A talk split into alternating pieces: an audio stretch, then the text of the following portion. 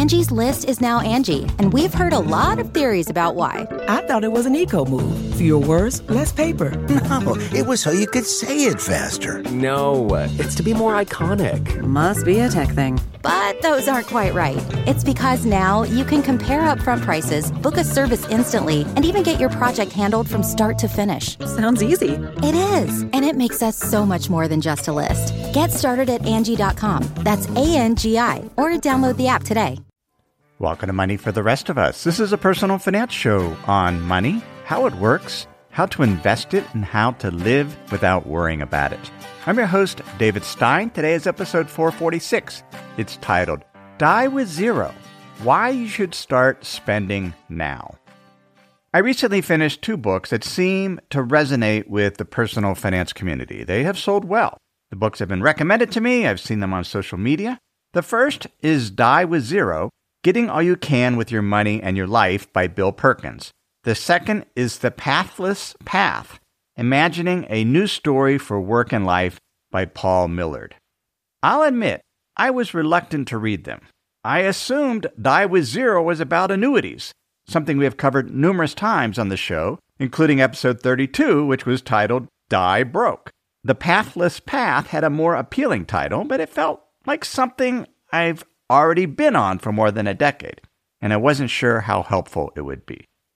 Both Perkins and Millerd have taken unconventional paths. Perkins is in his 50s. He was a successful energy trader. He's still a hedge fund manager, a Hollywood film producer, and spends time at high stakes tournaments playing poker. Paul Millerd is younger. He's in his 30s, is an independent writer, freelancer coach, is not financially independent at this point. Perkins obviously is, although he says he's not a billionaire. But it sounds like He's very wealthy because he said he was one of the most successful energy traders in history. Both books provide insights on answering this question.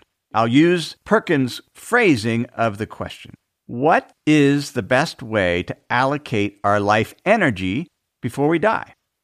Perkins was trained as an engineer, so he sees this question as an optimization problem how to maximize fulfillment while minimizing waste. And the problem he says we're trying to solve is total life enjoyment.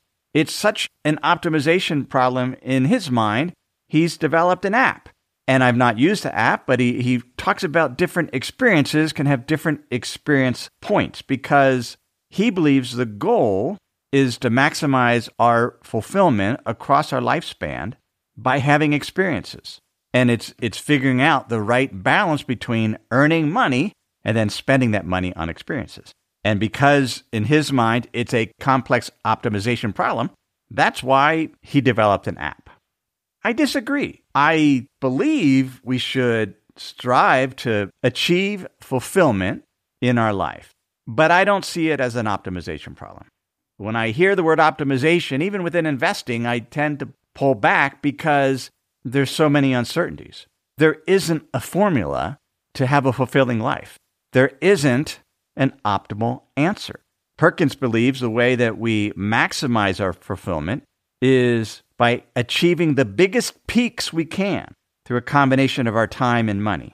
And then by investing in these experiences, we'll have long lasting memories that we can reflect on even as our health declines. And he calls this a memory dividend that essentially our experiences and memories compound over time. He's so focused on optimization that he, he says he has an app on his phone that shows how many days, weeks, even hours, I suspect, until he's expected to die if he dies at his actuarial life expectancy. I find that appalling. I'm not an engineer, and that's fine that he finds that app useful one of the things that Perkins points out, it's true, is that our health does decline over time, and that it's better to do some things that are more physically demanding when we're young. He writes Too many of us still view ourselves on an ongoing basis as being in our 20s, even though our real age is somewhere in our 50s, 60s, or even 70s. While it's admirable to view oneself as young in heart, it's also necessary to be more realistic and objective about your body and how it's aging. You have to be mindful and aware of your physical limits and how they are steadily encroaching upon you as you get older, whether you like it or not. Now that's true. I didn't really care for his view of aging. It was it seemed overly pessimistic, and it, it could have been from his life experiences. But he writes as you get older, your health declines and your interests gradually narrow, just as your sex drive diminishes. Your creativity usually declines too. And when you're extremely old and frail, no matter what your level of interest is, just about all you can do is sit and eat tapioca pudding. At that point, money is useless to you because all you need or want is to lie in bed and watch Jeopardy. That's true sometimes, particularly if someone gets dementia but not always. Some of my most cherished friendships today are with individuals living active, fulfilling, and creative lives in their 80s and their 90s. They're not living off of their memory dividend. They're creating new memories every day. And I think that should be our goal. Not worry so much about we're going to age and die because we are, but, and I, this is really the point of Perkins' book, to make deliberate choices deliberate choices of how we spend our money and our time. And that's how we make the most of our life energy. He suggests using time buckets, which is different from a bucket list. Time buckets are you look at your 20s, 30s, 40s, 50s, 60s, 70s, 80s, and which activity sufficiently balancing the, the money we have, the free time we have, and the health, which activity would fit best in that bucket. That presumes you have a long list of things that you want to do. I don't. I've done many things already. I enjoy the journey.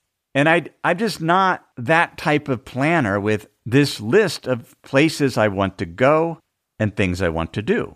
Well, and that could be because I'm in my 50s. And So I quit my job over 11 years ago. So many of those things I've done.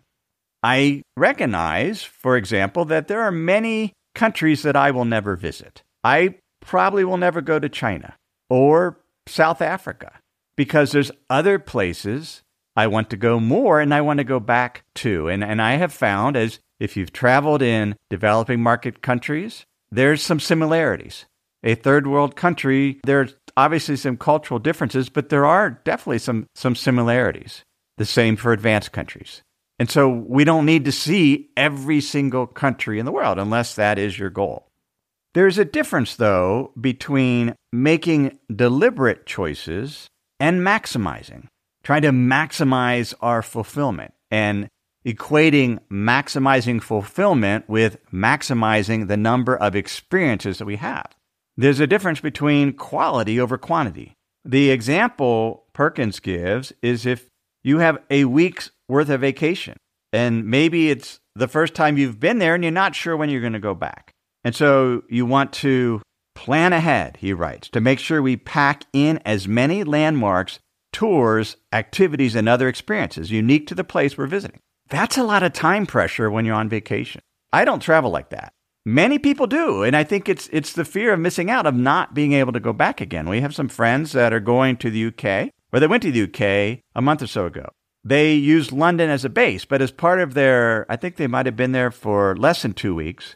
They flew to Ireland, they flew to Scotland, they flew to France, and it felt very maximalist. But their thought was we're bringing our kids, or we want them to get a taste of a number of different places that they hopefully can return to at a later time. Lapril and I are going to the UK here in a few weeks. We'll be there three weeks. We're going to three places London, St. Ives, and Leeds. That's it. And the amount of planning that we've done for what we're going to do in each of those places is very minimal. We have some acquaintances that we'll meet up with in St. Ives and Leeds, but we're going to let the trip evolve, the journey evolve when we're there. Millerd, in his book, quotes Lao Tzu in the Tao Te Ching. Less and less do you need to force things until finally you arrive at non action. When nothing is done, nothing is left undone. True mastery can be gained by letting things go their own way. It can't be gained by interfering. Now, we're not saying don't do anything, but sometimes we just have to take a step back, slow down, and let it evolve. Millerd also quotes John Steinbeck, the author that wrote, If it's right, It happens. The main thing is not to hurry. Nothing good gets away. When we're so worried about we're going to die and trying to maximize the number of experiences that we have, there's a lot of time pressure in that. We find even though we're worried about dying in the future, we're even leaning into the next activity, leaning into the future rather than stay present in what the current activity is. If you if we're so list bound, checking it off, getting experiences, we might miss out on the experience that we're having today. And that's what those two quotes are getting at. Just let life evolve, but still make deliberate choices. There's a balance there. We need, as Perkins says, to get off autopilot. Perhaps as part of that, we do need to make a change. Maybe we need to move. Maybe we need a different job, a different career. Maybe we need to work less so we can travel more. And those major life changes bring fear. I, I know that. I wanted to quit my job as an institutional investment advisor in 2008. I was involved in a, a forum that Seth Godin had put together with a lot of independent professionals that were doing things on their own. They, I was one of the few people that had a traditional job, but it took me three years before I eventually quit. It was a competition between the fear of the unknown, the fear of what's it going to be like, against the fear of missing out if I didn't quit and the fear of being trapped in this career and basically waiting out the clock, making more money. LaPerle had something that she wanted to do in 2009, and I was fearful of that.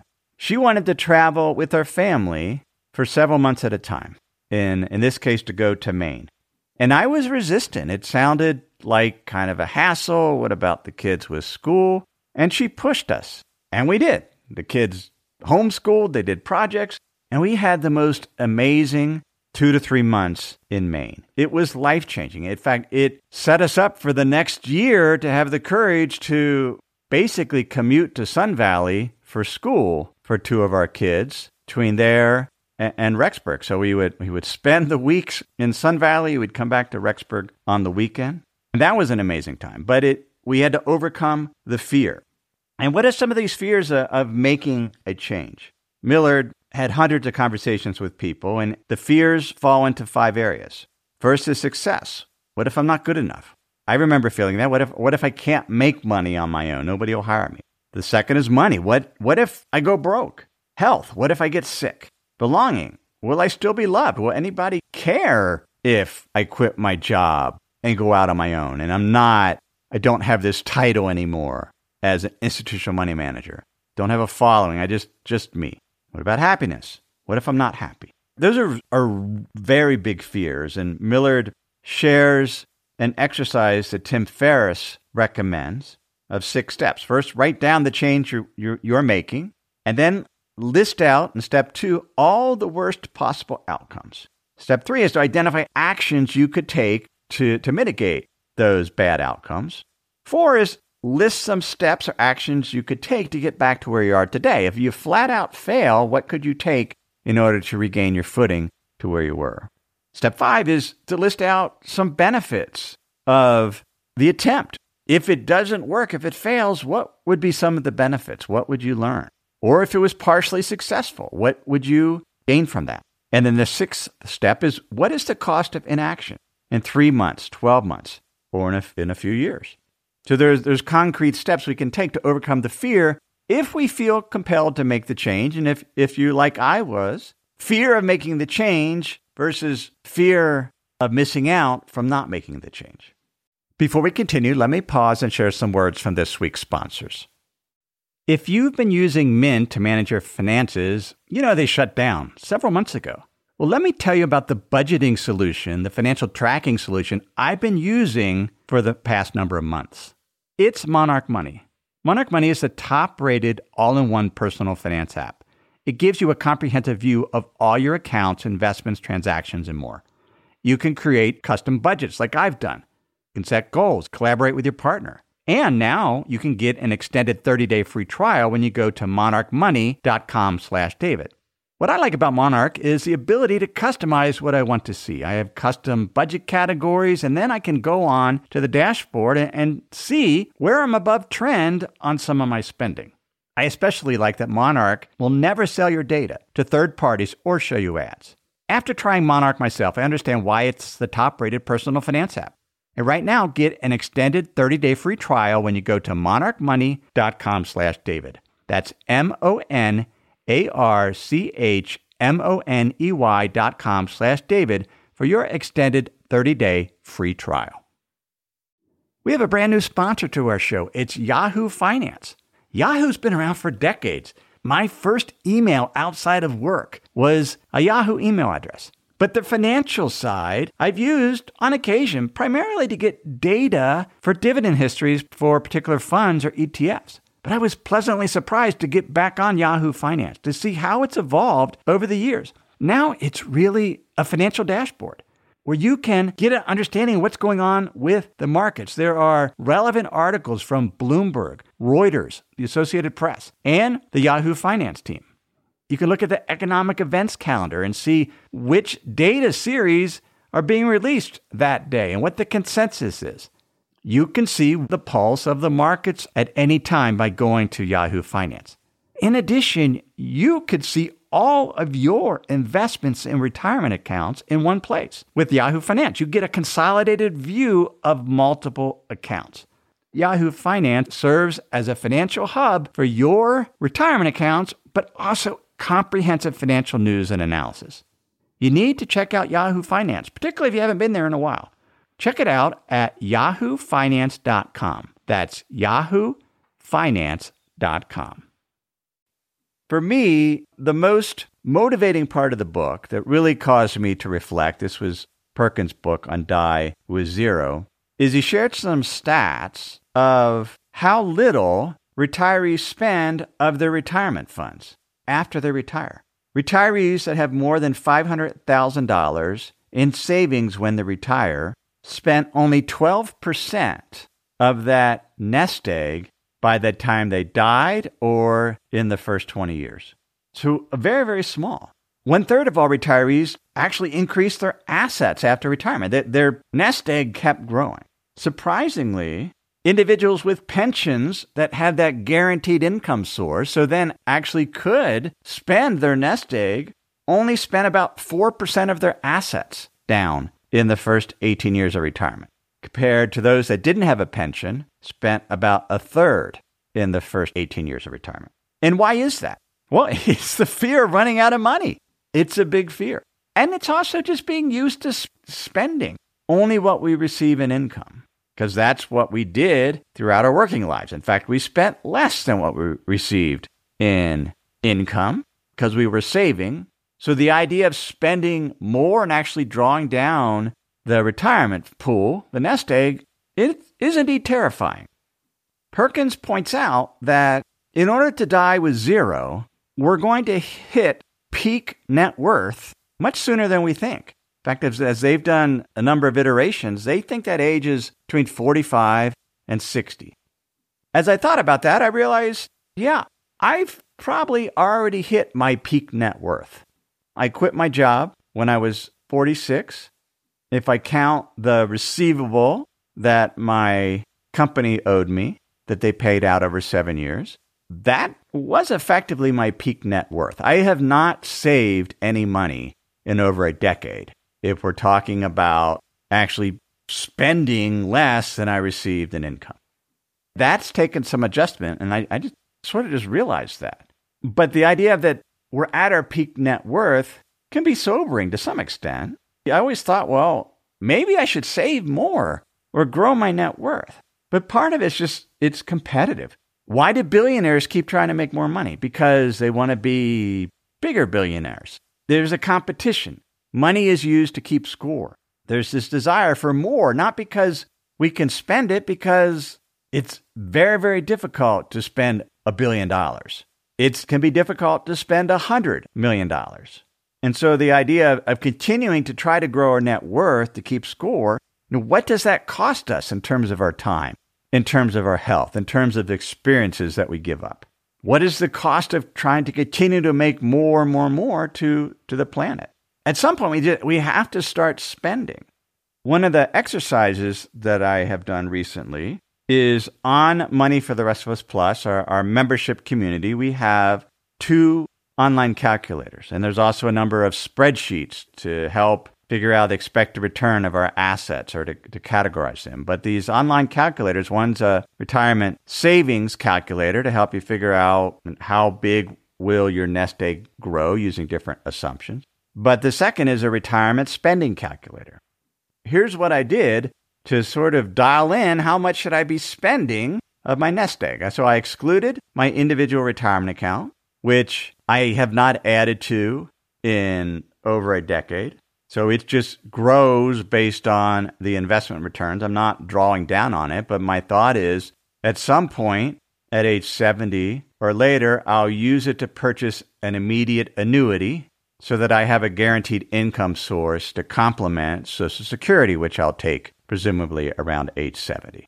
Not that I'm planning on, on retiring, but still, sort of long term plan, those are guaranteed income sources. Then I excluded our primary residence in Tucson. I excluded the value of our cabin in Idaho. And that gave me a balance. Our taxable investments, which are highly diversified between public securities and private investments, include speculation like gold and cryptocurrency, private capital, public stocks, preferred stocks, REITs, just a, a large variety. And I put that into this retirement calculator and I assumed that annual inflation rate was 2.6%, that the annual return was conservative at, at 5.3%. And then I backed into the spending rate of that taxable nest egg that would last 39 years. So until I'm in my mid 90s. And it's a 4% spending rate. And then it shows, well, how much is that? Should I be spending from that taxable nest egg each year, and that amount gets increased by the rate of inflation. And we'll spend that amount this year. And there's been times in, in the past few years where we've spent more of that out of our investments, and some where we've spent less. But that's an annual exercise I'll do. We'll see what the returns were in that particular year, what the balance is of that taxable nest egg, and how much do we need to spend out of it so that that taxable nest egg is at zero in our mid 90s.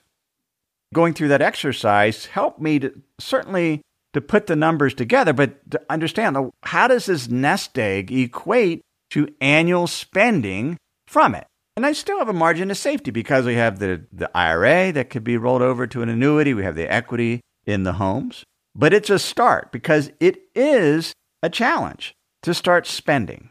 And some of that spending can be giving money away to people in need.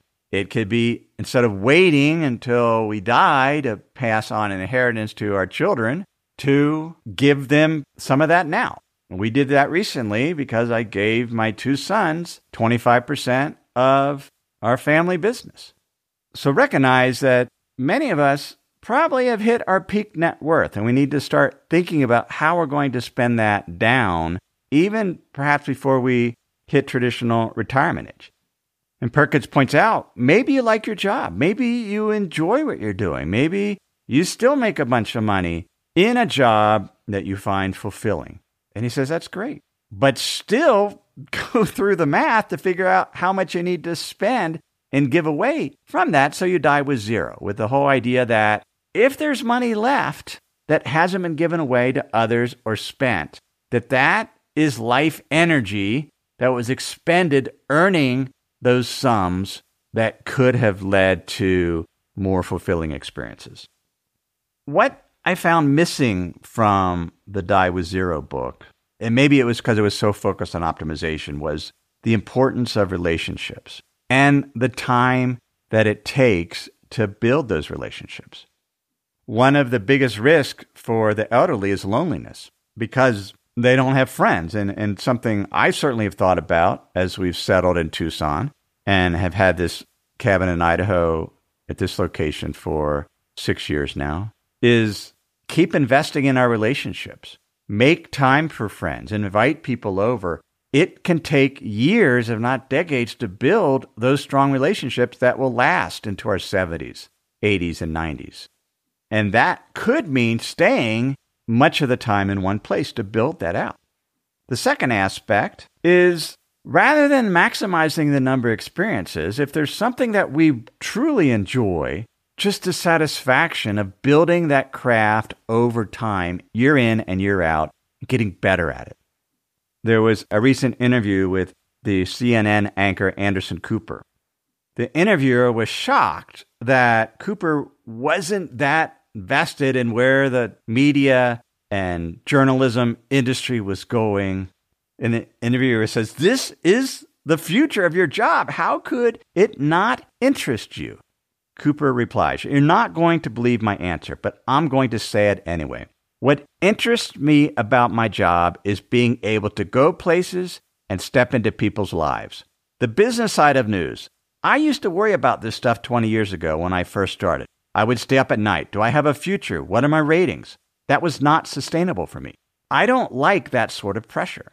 For me, the solution was to focus on what I had control over. Getting better at interviews, improve my writing, stop saying um. I get all the business stuff, it just doesn't interest me. Do I have a future? I'm 56 years old. How much longer can I be doing this? I don't know. I fully expect someday my services will no longer be required or of interest, and like in a Charlie Brown spelling bee, some voice will go womp, womp, womp, and then I will blip off the screen. That is the way of this world, and I've been extraordinarily lucky, so I don't worry about the long term trajectory. Cooper's focusing on, on what he can control getting better at what he does because we don't know what the outcome will be. And oftentimes, whatever the outcome is, whether it's good or bad, or let's say good, the, the accolades and the rewards, they're temporarily and they won't make us happy. It's the satisfaction of doing one's craft, of being creative. That's what's the most satisfying. And doing something that we can do into our 70s 80s and 90s and, and discovering what those are so that there is a longevity component. It's the quality of our experiences and our activity, not to gain as many experience points as we can, to get peak experience. There's subtlety that comes from doing one thing consistently, long term, and getting better at it. So I'm on a pathless path. I've been for over a decade. I suspect many of you are also even if you continue to work. I, I work, but it's been 11 years since I left my investment advisory firm. It'll be 10 years next year since we founded Money for the Rest of Us. Working with my sons on a daily basis has been incredibly rewarding, with my daughter on a part time basis. As I look to the future, I'm going to spend our nest egg down, Lapril and I. But what I find the most satisfaction is, is working in creating podcast in writing. I, I realize how much I have missed writing a book. And I have mentioned I'm working on another book, but I set it aside for 18 months while we worked on Asset Camp. But I've recently picked it up again. And when I envision my life two decades from now, it looks a lot like today. I go out and take a couple walks each day. Maybe I fish, hike, I write, I produce, I do something creative. I interact with family and friends. To me, those are rich, rewarding experiences that I can't use a point system for. And if there is something, the pro and I have a list of places we want to go, but we don't know which year because we're going to wait, like Lao Tzu says. And we'll know at the time that this is the year we need to go to this place, and we'll do it. But it isn't so scheduled out. We remain open and flexible and enjoy the journey. That's episode 446. Thanks for listening. I have loved teaching you about investing on this podcast for over nine years. Some topics, though, are just better explained in writing or with a chart. And that's why we have a weekly free email newsletter, The Insider's Guide. In that newsletter, I share charts, graphs, and other materials that can help you better understand investing. It's some of the most important writing I do each week. That's why I spend a couple hours on that newsletter on Wednesday morning as I try to share something that will be helpful to you. If you're not on the list, please subscribe. Go to moneyfortherestofus.com to subscribe to the free Insider's Guide weekly email newsletter. Everything I've shared with you in this episode has been for general education. I've not considered your specific risk situation. We've not provided investment advice. This is simply general education on money, investing in the economy. Have a great week.